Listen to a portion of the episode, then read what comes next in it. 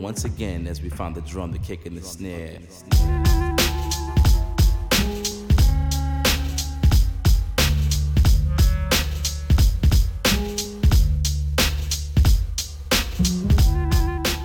Привіт! На календарі 22 березня ви слухаєте третій епізод АК подкасту. І сьогодні я розповім про фотографію та плівкову фотографію. І перед тим як ми перейдемо до основної страви, невеличкий аперитив у вигляді інформації про е, створення подкастів.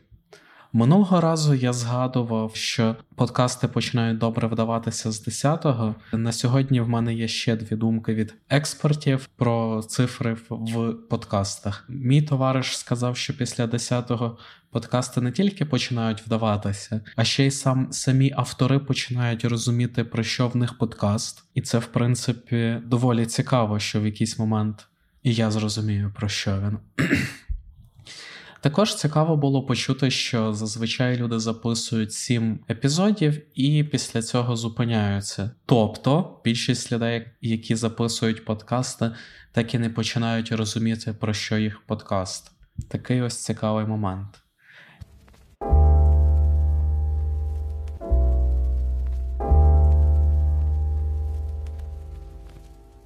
Також з цікавих фактів, коли ви починаєте записувати подкасти, ваші сусіди починають робити ремонт.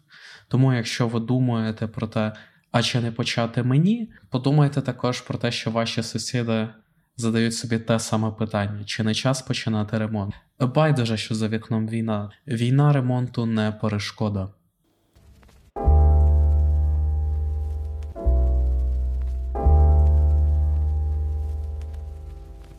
Хочу подякувати Олексію, також відомому як Cut My Lips, за мікрофон і аудіокарту, яку він мені дав для того, щоб записати цей випуск подкасту. Також дякую за поради, пов'язані зі звуком і зі звучанням. Олексій це мій гуру в світі звуку. Це саме та людина, завдяки якій те, що ви зараз чуєте, стає трошки кращим, ніж те, що ви чули минулого разу, за що йому величезне дякую.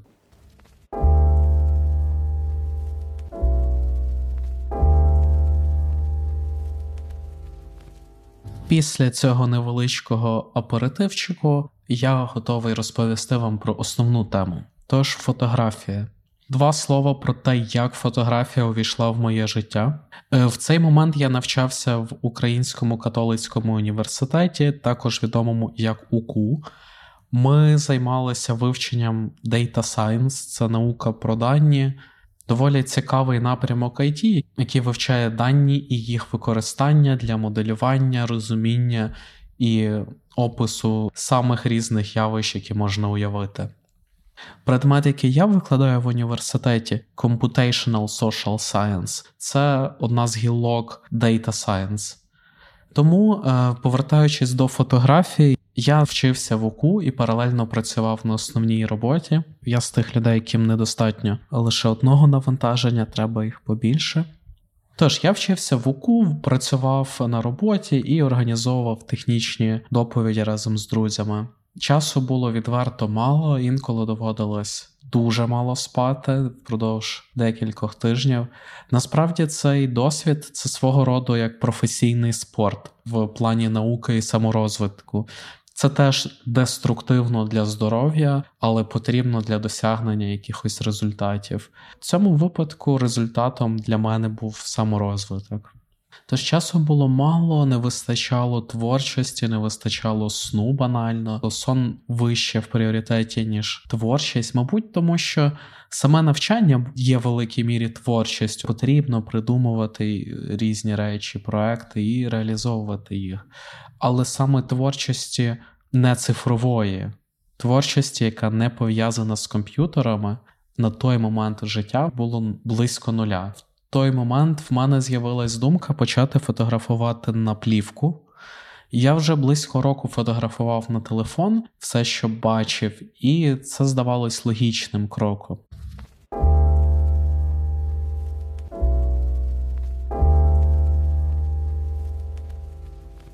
Продовжую розповідати, як я прийшов до плівкової фотографії. Тож мені хотілося займатися чимось творчим, що не пов'язано з комп'ютерами і цифрами. Такою річчю стала плівкова фотографія, оскільки я притримуюсь ідеології не купувати речей, які не будеш використовувати. Перед тим як е, купувати власний фотоапарат і починати обростати майном, яке потенційно мені не потрібне, я е, попросив свого батька позичити фотоапарат Київ 19, на який, власне, він і фотографував багато в часи мого дитинства. Тож, я взяв батька фотоапарат, пішов в найближчий магазин, купив плівку, зарядив її і почав фотографувати. Як зараз пам'ятаю, це був кінець жовтня, це був день народження мого товариша, який на той момент вже фотографував на плівку. І свої перші кадри я робив в ті часи. Це було близько двох з половиною років назад. Відзнявши першу плівку, я здав її кудись на проявку і скан, вже не пригадую. Здається, в якусь львівську лабораторію. Таким чином почалась моя любов до плівкової фотографії. Було багато кроків, багато вивчення, яким я і зараз займаюсь.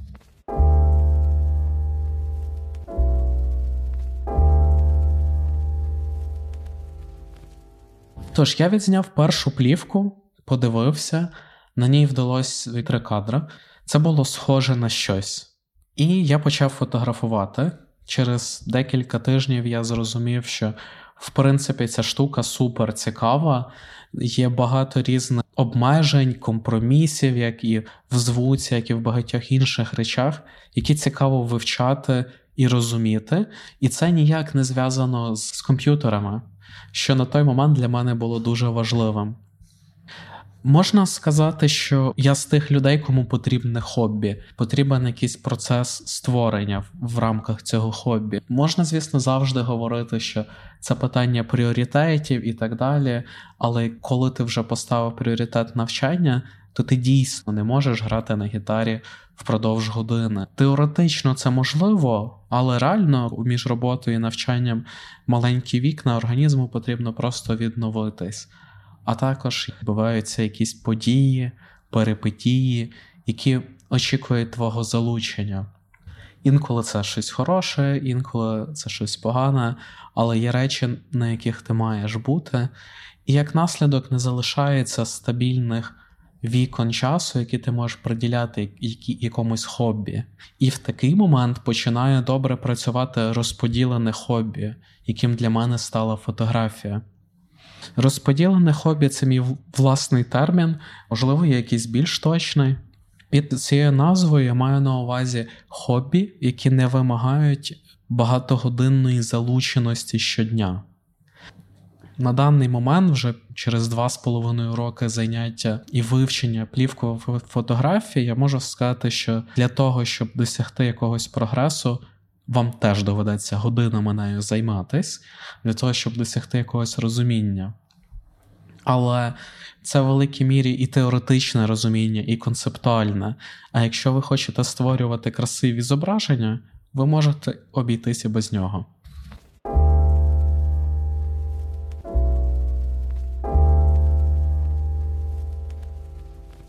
Якщо ви хочете створювати розумні зображення, складні зображення з відсилками, щоб людина, подивившись на зображення, могла усвідомити якусь думку через якийсь час.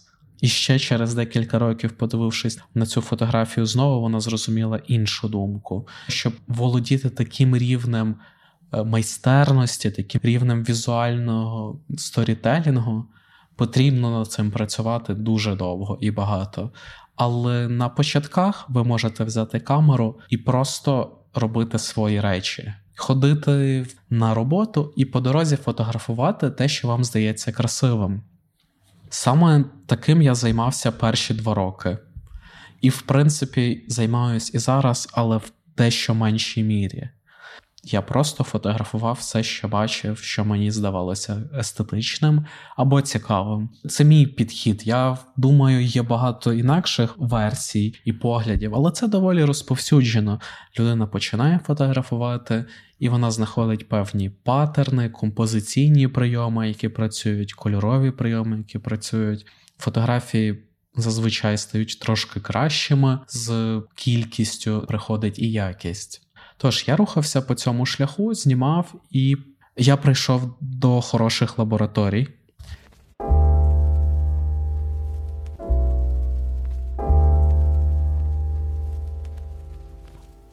Отож, я фотографував вже якийсь час, відзняв три плівки, чотири плівки, тобто якийсь невеликий час. Деякі з плівок мали засвіти, мали якісь дефекти. Я запитав львівського фотографа, якого думаю, багато хто знає Рому Каймана або Каймана.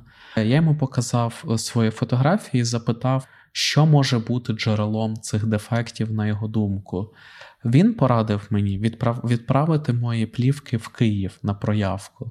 Він сказав, що спостерігав не раз, як саме лабораторія, яка проявляє плівку, додає або знищує кадри, додає дефекти або знищує кадри.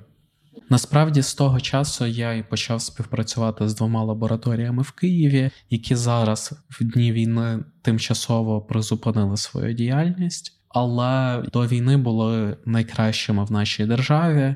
Кожна з лабораторій двох, про які я говорю, мала свою спеціалізацію, свої сильні та слабкі сторони.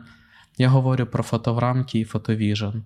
Коли ви відправляєте плівку, вас питають базовий скан, робити його на Норіцу чи на Фуджі, чи робити якийсь пуш для вашої плівки, чи проявляти її по номіналу. І всі ці запитання мене як перфекціоніста, як людину, яка любить розуміти, що вона робить, вони мене турбували. Коли мене питають, я намагався зрозуміти, про що йде мова. Але це не та матерія, яку легко зрозуміти швидко по телефону, якщо у вас немає попереднього розуміння. Я почав е, читати і аналізувати, і дивитись відео на Ютубі.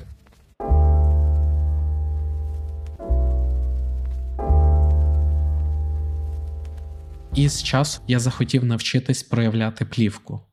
Вивчаючи сайт лабораторії Photovision та список послуг, які вони надають, я знайшов, що в них є оренда даркруму, тобто темної кімнати, де відбувається фотомагія. Також в них були послуги з навчання роботи в даркрумі. Мені здалося це дуже цікавим. Я живу у Львові, лабораторія знаходиться в Києві. І ось якось я їхав в Київ для отримання британської візи по роботі. Паралельно мені здалось хорошою ідеєю домовитись про воркшоп. Я позвонив, ми домовились на певні дати.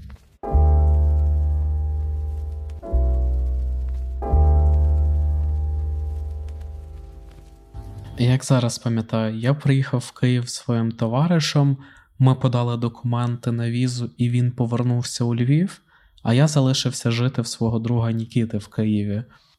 Ми два товариші, які довго не бачились на той момент, в яких було дуже багато тем, про які поговорити. Ми сиділи на балконі, спілкувалися, пили пиво. Це був класичний гарний приклад часопроводження до самого ранку.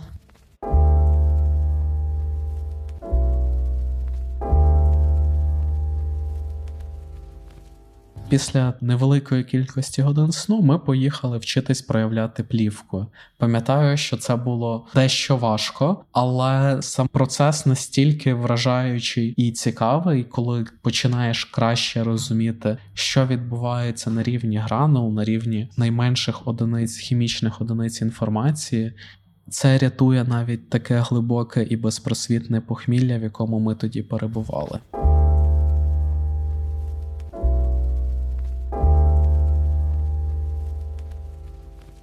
Саме так весною 2020 року я прийшов до проявки чорно-білої плівки. Микола навчив нас, вклав знання про те, як це робиться. Ми проявили по своїй плівці. Це зайняло цілий день. Ми провели насичений робочий день з великою кількістю теоретичних обговорень і практичної роботи.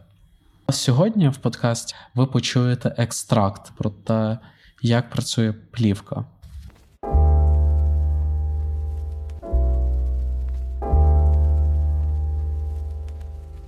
Коли ви робите фотографію, ви, зберіга... ви зберігаєте якусь інформацію. Ця інформація це світло. Тому кажуть, що фотограф це художник, який малює світло. Це абсолютна правда. Є плівкова фотографія і цифрова фотографія. У випадку плівкової це очевидно плівка.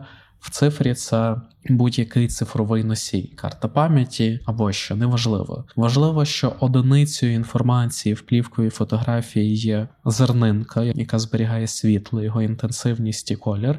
А у випадку цифрової фотографії, так само як і зі всім іншим, якийсь набір цифр. Власне, звідси і походить назва цифрова. Тобто, з фізичної точки зору, як фотографія, так і музичний трек це цифри.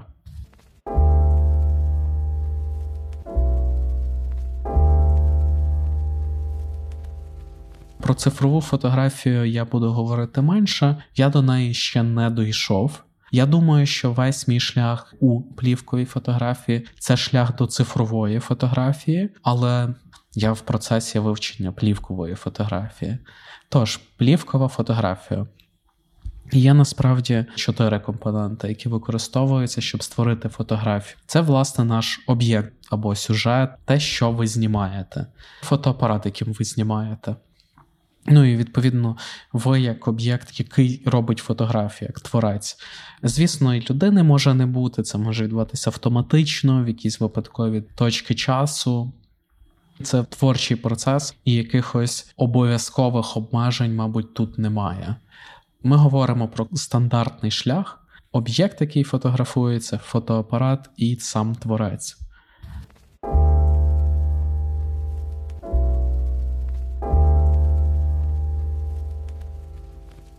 В фотоапараті з технічної точки зору створення плівкової фотографії все доволі просто.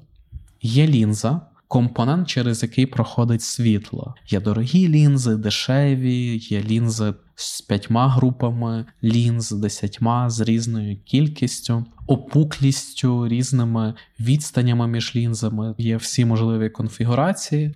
Лінза це об'єкт, який пропускає світло. Це свого роду як труба в сантехніці. Через неї проходить якийсь потік світла, певну кількість потока світла, тому лінзи можна відкривати на різну ширину. Діафрагму можна виставляти на, на різне значення. Таким чином, наша труба, яка пропускає світловий потік, вона буде мати різну ширину. Тобто лінза це труба, яка пропускає світло в якійсь всередині скло. Або пластик, або, мабуть, є різні варіації, але концептуально це пристрій, через який проходить світло. Ваш фотоапарат це інструмент, який сполучає плівку і лінзу. Вся різниця між фотоапаратами полягає в тому, які можливі налаштування ви можете задати.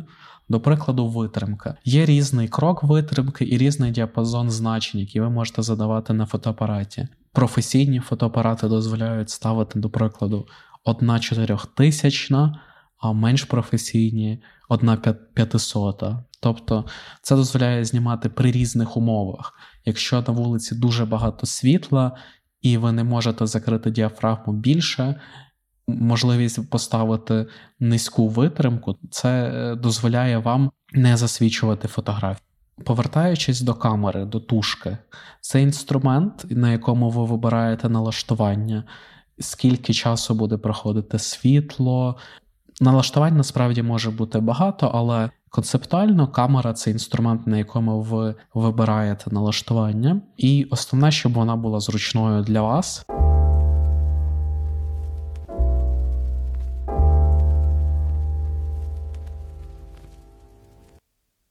Отож, камера і лінза дозволяють нам керувати потоком світла, яке буде проходити через лінзу і потрапляти на плівку. Таким чином, плівка стає місцем, куди ми записуємо інформацію про світло. Саме тому плівка це один з найважливіших елементів плівкової фотографії. Плівка має визначальну роль на фінальну фотографію, яку ви отримаєте. Плівка буває кольорова і чорно-біла. Цих е, двох типів плівки різна хімія всередині, різні підходи до проявки. Простіше проявляти чорно-білу плівку, вона більше толерує помилки, помилки в процесі проявки. Спочатку була чорно-біла плівка, і тому перші фотографії були зроблені в ЧБ в чорно-білому. До якогось моменту трушними вважалися чорно-білі фотографії. Хоча є, звісно, дуже багато старих і сильних кольорових фотографій.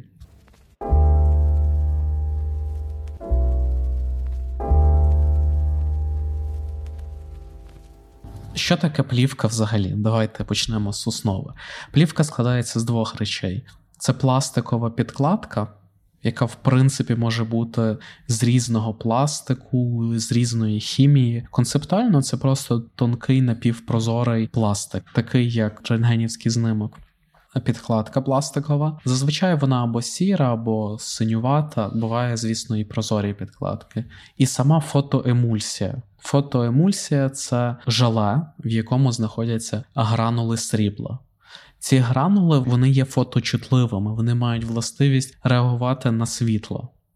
Чим більше світло потрапляє на гранулу, тим більше вона змінюється, чим воно більш інтенсивне. Бувають плівки, в яких великі гранули, бувають плівки з маленькими гранулами, це свого роду як розширення в цифрі. Якщо у вас дуже багато одиниць інформації на піксель, це означає, що у вас зображення буде дуже детальним, і ви зможете його збільшувати. Якщо у вас низька роздільна здатність і ваше зображення складається з невеликої кількості інформації на піксель, як наслідок, ви не зможете його роз... збільшувати без втрати якості. Бувають різні гранули, вони мають різні насиченості чорного. Власне, в цьому і змагаються, цим і займаються виробники плівки. Вони створюють фотокомпоненти і емульсію такими, які володіють певними властивостями. І для різних фотографій, для різних умов, для різної інтенсивності кольорів, контрастності фотографи використовують різні плівки. І крім того, що є різні плівки, можна зняти при різній конфігурації світла, також є ще фактор проявки. Скажімо так, ви не зможете додати нових деталей в процесі проявки, але ви можете знищити існуючі, або ви можете збільшити контрастність, але це буде стосуватись всієї плівки. Тож виробники плівки створюють і різні з різними властивостями.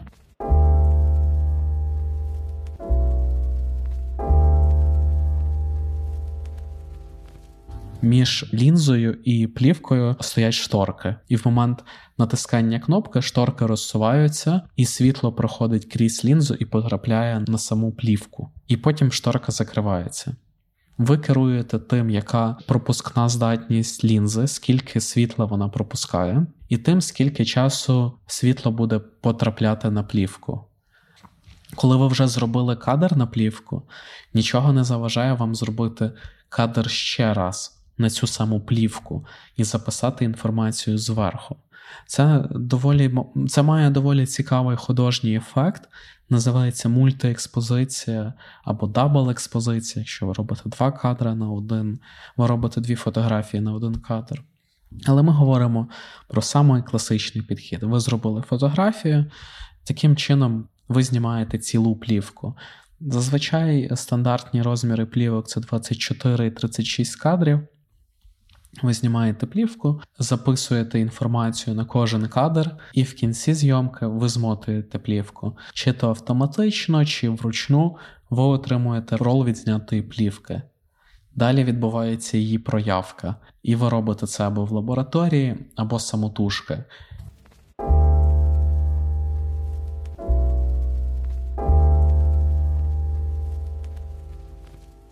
Якщо ви напишете мені коментарі або в особисті повідомлення в Телеграмі, що ця тема вам резонує і вам цікаво, я розповім про те, як відбувається проявка плівки. Сьогоднішній подкаст я зробив тематичнішим, і якщо вам цікаво послухати про плівку, будь ласка, пишіть мені, я запишу ще один. Також я можу розповісти про те, як відбувається друк фотографії. Це неймовірно зачаровуючий процес. На цьому я буду завершувати наш короткий плівковий атмосферний подкаст номер 3 Пишіть свої думки, я дуже ціную зворотній зв'язок. Також не забувайте ділитися цим подкастом з друзями. Давайте популяризувати хороший український контент. Тримаємося, друзі! З кожним днем перемога стає все ближчою. Слава Україні!